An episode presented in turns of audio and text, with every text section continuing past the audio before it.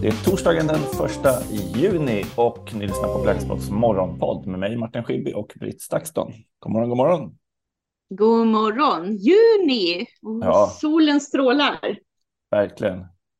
Har du sett något i flödet? Ja. Ja, jag tänkte precis säga det. Jag har sett eh, Human Rights Watch kommer med sina eh, pressutskick om nya rapporter, oftast klockan sex på morgonen. Och i morse så eh, kom en helt färsk ny rapport från norra Etiopien, från Tigray, eh, där de via telefon och en del på plats har intervjuat både lokala myndigheter men också boende och de slår fast att eh, etnisk rensning fortfarande pågår även efter vapenvilan eh, och att det inte finns något ansvars utkrävande eller rättsprocesser mot de personer som var skyldiga till att fördriva tigrianer från framförallt västra eh, Tigray. Det är en omfattande rapport som handlar om den här konflikten som bröt ut i november 2020 och som det slöts ett fredsavtal eh, för, för i höstas.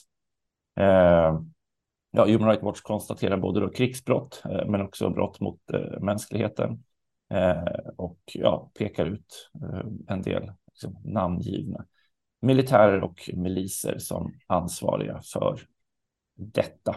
Eh, så att den tänkte jag sätta mig in i och eh, göra artikel om för vi har ju många läsare som är väldigt intresserade av utvecklingen på Afrikas horn, den också underrapporterade eh, utvecklingen Mm. där. Mm. Det är ju demokratiutvecklingen i världen eh, och även digitaliseringen och Afrikas horn som är de Mm. topp tre när man väljer. Vi har ju den här pågående kampanjen, så så är det ju absolut.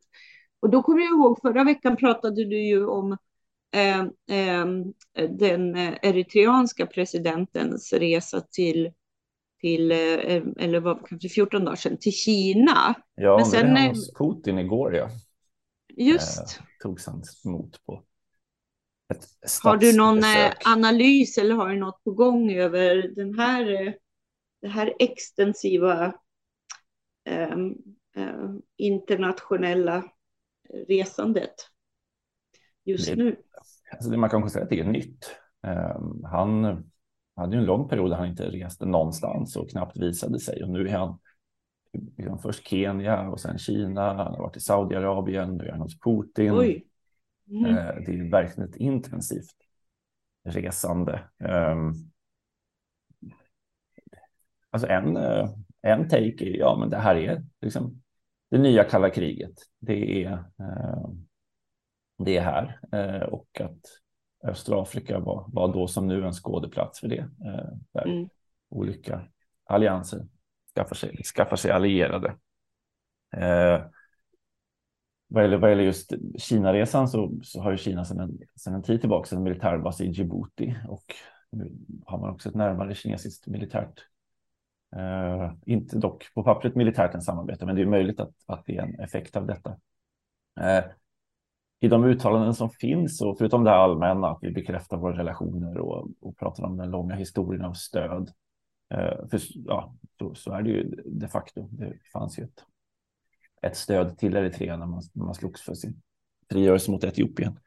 Eh, så finns det också ett element av där man eh, det finns en debatt liksom om Kina i Afrika och, Kina, och Ryssland i Afrika och att man då enligt Afiverki liksom spelar ner de afrikanska ländernas egen agens. Eh, han menar att man kan inte skylla på Kina om någon tar ett stort lån och inte kan betala det, utan att man måste också se på de afrikanska politikernas ansvar i att ingå avtal. Eh, men sen också, det är ju inte helt, om man tänker någon form av liksom, realpolitiskt, ett, ett litet land försöker utnyttja den här situationen nu på den globala arenan med det som händer Just mellan det, Ryssland och Kina ja. och USA. Vilka fördelar kan vi få av detta? Eh, hur kan vi spela ut de här stormakterna mot varandra? Eh, så man ska nog inte helt liksom underskatta de egna, egna ländernas take på hur kan vi, vad kan vi göra i den här situationen. Sydafrika är ett annat sådant land som, som eh, har en, en, en diplomati nu där man försöker balansera det här och pratar om behovet av en värld som inte är, eller en värld som är just multipolär med flera olika starka stater och, och man är oerhört kritisk mot USA, man är kritisk mot de, de amerikanska invasion, invasionsanfallskrigen. Men man är också relativt tyst om det ryska angreppet på Ukraina. Eh, och ja, men det, det är spännande. En liten ja, detalj som finns, som finns i detta är att mm. eh, Imam Gabriab som alltid är med Esaias på alla resor. Jag ser inte honom på bilderna från besöket i Ryssland. Mm. Just. Eh, mm. Men eh, det ja, kan vara en, en tillfällighet. Men absolut. Ja, men du får följa upp hans mm. resrutt. Mm. Ja. Kanske om, via några kontakter kan fånga upp den biten. Mm. mm. Var är han då? Och varför? Ja. Liksom, har det hänt ja. något där? Ja. Så, ja. Ja, själv är jag mer inne på Rolling Stone, tidningen, som ja. har eh, en av många artiklar idag om att den här Qanon-shamanen är ju nu fri. Han är mm. ju frisläppt. Ja. Eh, så jag passade på att lite eh, snabbt lyssna på hans, ett podd, hans podd. Mm. Där han nu också deltog efter sin eh, frisläppning och den är ju, har ju eh, Många av tidningarna skriver ju här också om att de, många av rubrikerna fokar på att han nu släpper en massa merch, inklusive yogamattor. Mm. Men intressant parallellt är ju det faktum att han fortsätter sprida ja, med sina konspirationsteorier och eh, pratar ju eh, liksom hans plattform för detta är ju den förbjudna sanningen. Så att du förstår ju tematiken i den här mm, mm. Eh, podcasten. Men eh, absolut, yogamattan, han har ju den typen av eh, eh, aura, eller hur man ska beskriva, mm. Runt sig och har en ganska lågmäld ton och betonar att det du gör och säger påverkar. Men generellt är det ju bara fortsatt beskrivning av otroliga konspirationsteorier om de globala nätverken, institutionerna som är korrupta, medierna som är korrupta och hela systemet, liksom banker, utbildningssystemet eh, mm. eh, och så vidare. Eh, men absolut en rik flora av merch som då ska säljas för att fortsätta finansiera sin rörelse, helt enkelt. Men det fick mig, det spelade lite väl in i att jag tänkte under dagen titta lite närmare på en eh, rapport som eh, eh, nyligen kom eh, som heter The Online Gaming Ecosystem eh, om digital socialisering och vad som eh, vad det finns för eh, ja, men, risker med gamingmiljön för eh, i extremistmiljöer helt mm, enkelt, mm. Vad, det, vad det spelar för roll.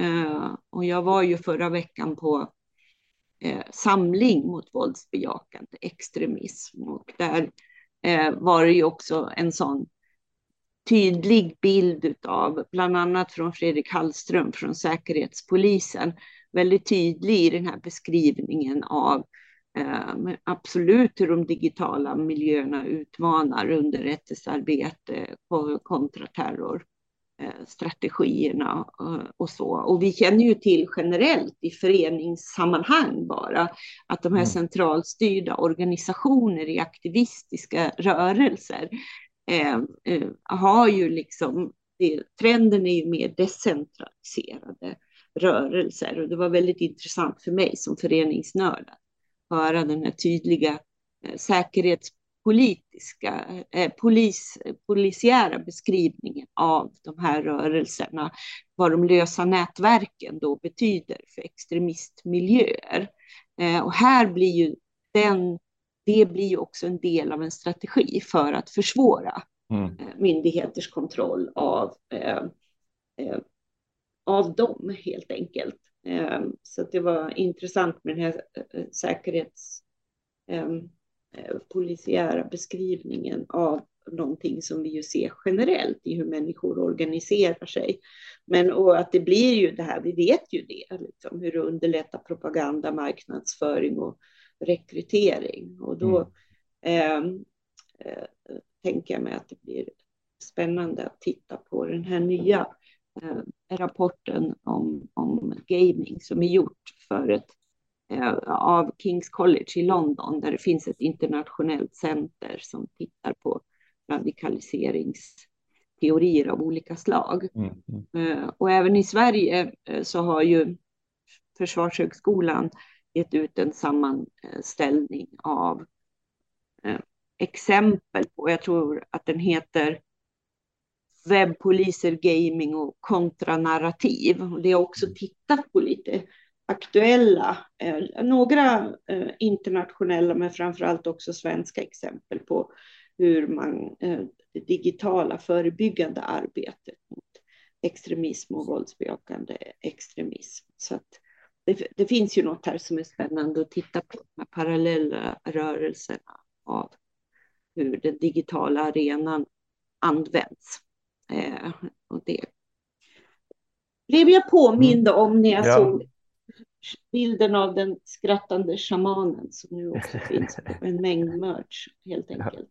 Ja. ja, och det finns ju någonting i det här, alltså att om man beskriver vad det, vad det betyder med det här, hur snabbt narrativ sprids och det vi kanske ser som ett lokalt litet exempel som sen plockas upp kan ju också bli delar i de, i de internationella rörelserna. Vi vet ju hur eh, Ekerö biblioteksval att inte ta in en fysisk bok utan hänvisade till eh, att beställa den eh, via fjärrlån mm. eh, plockades då upp av eh, det var väl uh, Russia Today och eh, även en mängd alternativ högersajter och satte tryck på såväl medarbetare som sajten för det här lokala biblioteket. Ett väldigt lokalt exempel blir en del i mm. narrativen bara färdas hur snabbt som helst. Eh, eh, och det var också ett budskap under den här konferensen från eh, Jonathan Lehmann från stiftelsen Expo. Så det finns ju någonting här och det har en koppling till det vi pratade om igår. Mm. Om vaksamheten över vad man, hur man själv interagerar med, med något som passerar i olika digitala forum och särskilt Twitter. Mm. Lokala händelser blir liksom inspiration även för internationella aktörer. Eh, och, och, det ser vi ju. Alltså hela... Ja. Yes. ja, men det var dagens